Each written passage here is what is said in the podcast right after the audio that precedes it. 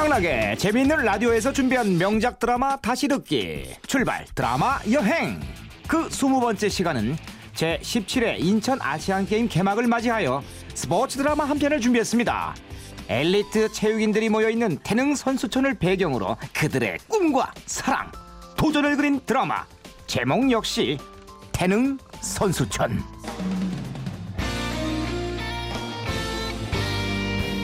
네, 이 드라마의 남자 주인공은 유도 국가대표를 꿈꾸는 이진 후보입니다. 홍민기, 일명 베스트 홍이라고도 하지요. 베스트 홍? 나 베스트 홍이야 홍민기야 이야, 실력도 있고 체격도 좋은 유망주지만 만년 후보예요. 왜냐? 그놈의 선발전만 다가 아, 오면 이러거든요. 아이고, 어이구, 얼씨구 온유울에 몸살 감기를 걸리고 말이야. 어, 아유, 갑자기 토사광난에 걸리고 아이고 못 봐주겠다. 하다못해 삼중 추돌 교통사고까지. 에? 에휴, 얘가 바로 뒤로 넘어져도 코가 깨진다는 그 케이스입니다. 아홉 수라 그래 아홉 수라 나도 아홉수에 하나 아빠 처음 만났잖아요 아홉수가 원래 그래요 아, 무슨 날 아홉 시 만나 내가 아홉 시였지 내가 아, 뭐라고요? 또 시작이 또 시작. 자, 어쨌든 오죽하면 별명도 불운의 사나이였던 홍민기. 이 드라마의 남자 주인공입니다. 그리고 이 드라마의 여자 주인공은 방수아. 우리나라 효자 종목이죠. 양궁 국가대표 선수입니다. 그것도 금메달 2관왕에 빛나는 명실공히 1인자죠. 10점. 그냥 판때기 맞춘 것 같고 호들갑은 나 이관왕 방수아야 텐, 텐, 텐. 네, 둘은 그렇게 1인자와 만년 후보로 극과 극의 입장이었죠. 그러던 어느 날 후보 선수인 민기 우연히 수아의 금메달을 손에 넣게 되고 자신의 불운을 그 금메달의 힘을 빌어 떨치려고 합니다. 금메달을 만지작거리면서 이번 선발전에서 반드시 국대가 되리라 다짐하는 민기.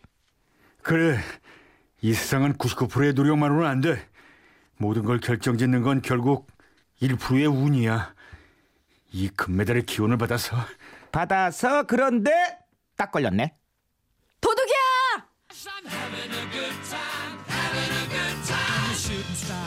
네, 대낮의 추격전은 그렇게 시작됐습니다. 아, 거기 안 서!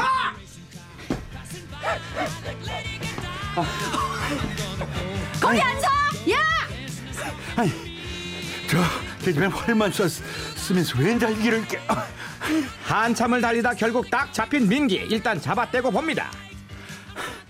왜래 이 금메달에 네 이름이라도 써 있어? 이게 네 거란 증거가 어딨냐고 하지만 증거가 있었습니다. 여기 이빨 자국 내 송곳니 내 거 맞잖아 네, 금메달리스트만이 해본다는 금깨물기 세리머니 덕분에 이빨 자국이 땅 남아 있었던 거죠. 가지려던 건 아니야. 다음 달에 국대 선발전이 있는데, 아이, 내가 하도 운이 없어서 좀 빌릴까 하고. 그렇게 수아의 금메달 렌탈로 둘의 인연은 시작됩니다. 그리고 정말 그 덕분인지 민기는 유도 국가대표에 떡하니 선발됩니다. 아싸! 드디어 이 베스트홍의 시대가 열렸다 이거야! 하지만 수아의 행운이 민기에게 옮겨간 대신 민기의 부르는 수아에게 옮겨갔죠. 이관왕에 빛나는 수아가 국대 선발전에서 뚝 떨어졌거든요. 하지만 외로워도 슬퍼도 울지 않는 캔디 같은 수아. 실수한 거야 운도 실력도 아니고 그냥 실수한 거라고 그런 수아가 안쓰럽고 자기 때문인 것 같아 미안한 민기는 수아를 위로하죠. 외롭고 슬프면 울어야지 왜 버텨.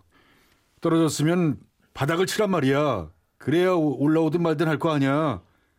선발전은 실수였다고 어쨌든 그것 때문에 후보가 됐잖아.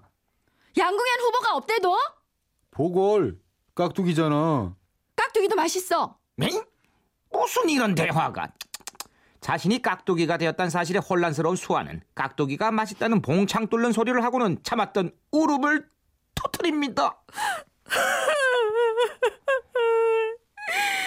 해도 해도 안 되는 걸 어떡하냐고. 난 점점 더 떨어질 거야. 8점, 7점, 6점. 나중엔 일좀될 거야.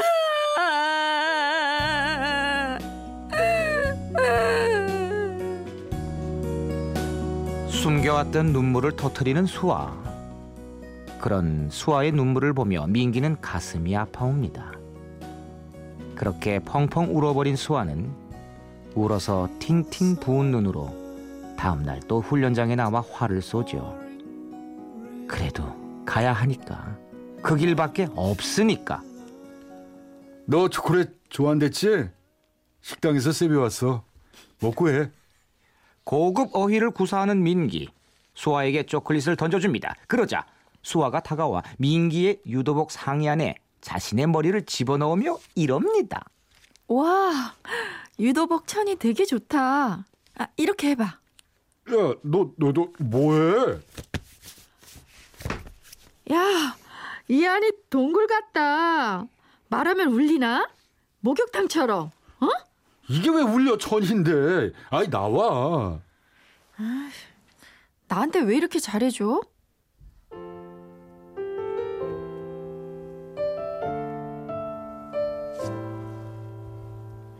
초콜릿도 그렇고 울린 것도 그렇고 왜 이렇게 잘해주는 건데?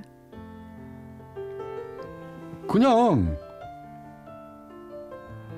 좋아하니까.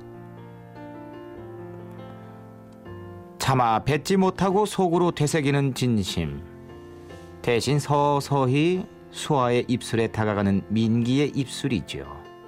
그런데 그 순간 뭐 하는 거야?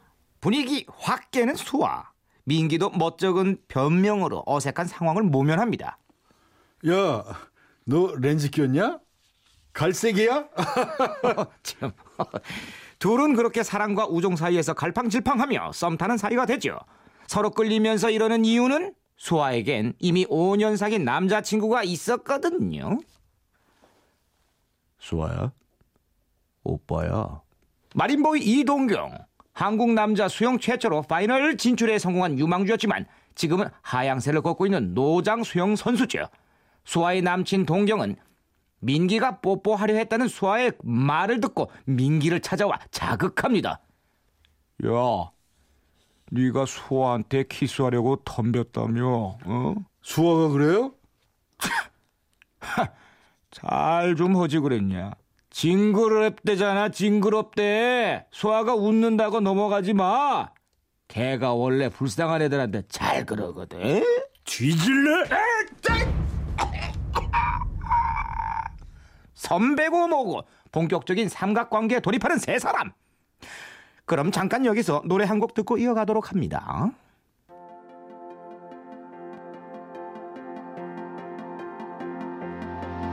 사랑을 믿지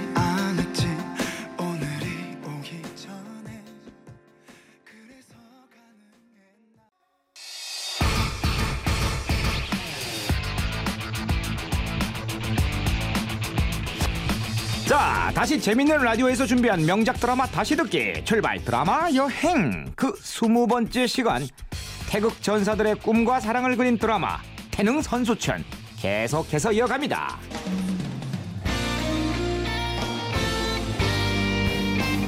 야, 잘좀 하지 그랬냐? 징그럽대잖아. 수아가 웃는다고 넘어가지 마라.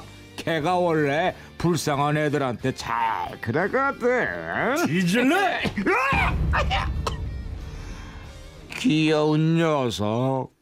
동경에게 창피를 당한 민기는 수아를 찾아가 따집니다. 야, 내가 너한테 키스하려고 그런 줄 알아? 네 눈에 뭐가 들어가서 빼주려고 그런 거거든. 너 거짓말하면 금메달 못 단다. 정말 아니야? 야, 날씨 좋다. 속일 수 없는 민기의 마음. 하지만 이런 민기의 마음을 받아주지 않는 수아. 결국 둘은 어정쩡하게 썸 타는 사이로 남죠. 내 거인 듯 내 거 아닌 내 거 같은 너. 쏴. 시간은 그렇게 흐르며 올림픽을 준비하지만 수아는 선발전 이후 슬럼프에 빠져 우울한 나날을 보내고 반대로 민기는 펄펄 날아다니게 됩니다. 물론 계속 수아 곁을 맴돌면서 말이죠.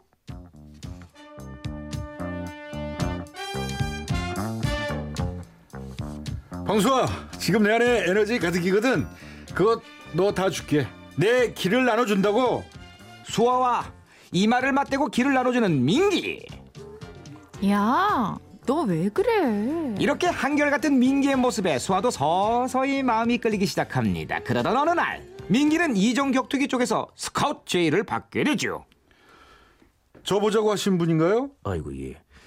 그저 이번에 그 새로 준비하는 대회입니다. 음, 그 세계적인 조종 조직망을 갖추고 있고 저희 쪽 선수들로 말씀드릴 것 같으면 여자. 아 됐고요 아이 그 일단 들어보세요. 아니 한마디로 저 이종격 투기 해볼 생각이 있느냐 뭐 이거잖아요 아이 듣던 대로 시원시원하십니다. 현지 국가대표라 눈치를 좀 봤는데 말입니다. 싫거든요 예? 돈막 처바르고 문신하고 개싸움 싫거든요 그, 그, 전 유도인이거든요 신성한 유도인 하지만 곧 자신의 현실을 알게 되죠. 야 홍민기 여기저기서 돈 때문에 간다 만다 해서 뒤숭숭했는데 너 다시 봤다 금메달 따도 월 100인데 그래도 여기 남겠다니 정하다 정해 네. 금메달을 따도 월 100. 민기는 다시 확인을 합니다. 월 100이요? 애써 아무렇지 않은 척 스스로를 다잡지요. 뭐까지 그 한 세 개 따서 300씩 받으면 되죠 뭐. 하지만 현실은 그리 만만치 않죠. 야 그래도 100이야. 매달 10개를 따든 97개를 따든 104개를 따든 maximum이 월 100. 몰랐냐? 계산이 안 되죠?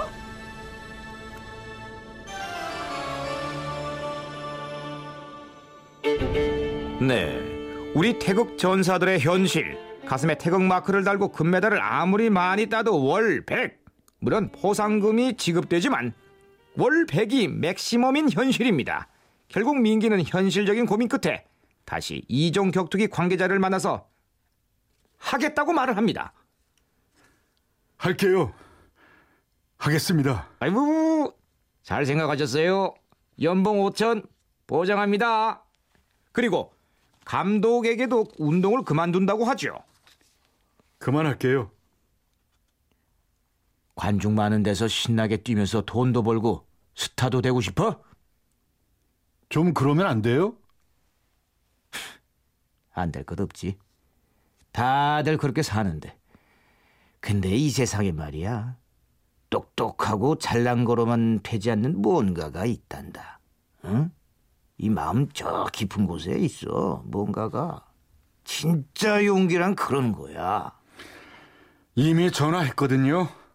저 내일 시합 못 나갈 것 같아요. 응? 그쪽 사람 만나기로 했어요. 눈 질끈 감고 현실적인 이익을 택한 민기. 그렇게 국가대표를 그만두고 태능 선수촌을 나가기로 한 민기는 내친 김에 수아에게 돌직구 고백도 합니다. 왜 보자고 했어? 난 돌려서는 말 못하겠어. 똥 싸다만 느낌이라서 너 좋아해. 이런 더러운 고백을 다 반다. 나 내일 여기 뜨거든. 딱 한마디만 해주라.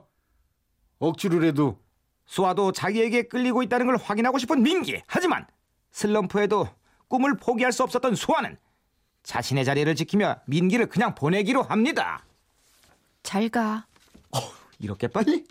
다음 날이 밝아오고 민기는 태능 선수촌을 나서는데 웬걸 이종 격투기 쪽이 아닌 유도 대회 경기장으로 향합니다. 늦었습니다. 죄송합니다. 아이도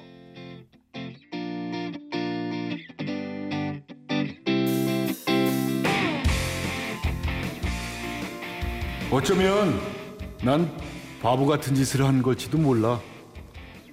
가슴 속에 뭔가 같은 것도 아직은 잘 모르겠어. 근데 딱 하나만은 분명해. 애국가는 들으면 눈물이 나. 근데 이종격 두기 할 때 나오는 노래는 눈물이 안 나. 아무리 울어보려고 애를 써봐도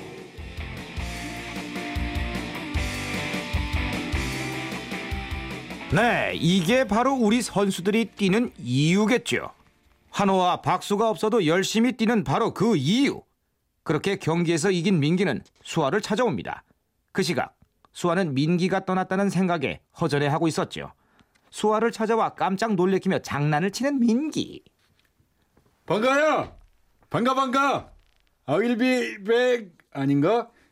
나 돌아왔다고. Come back.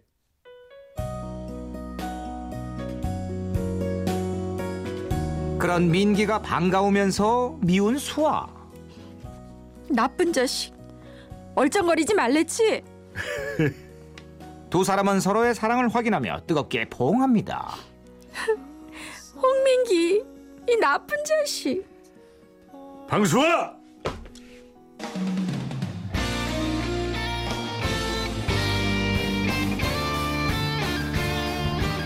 네, 태능 선수촌에서 꿈을 키워가는 우리 태극 전사들의 이야기. 슬럼프에 부상에 힘든 조건 속에서도 꿈을 포기하지 않았던 우리 선수들의 노력이 오늘 개막되는 인천 아시안 게임에서도 좋은 결실을 맺기 바라면서 오늘 출발 드라마 여행은 여기까지입니다.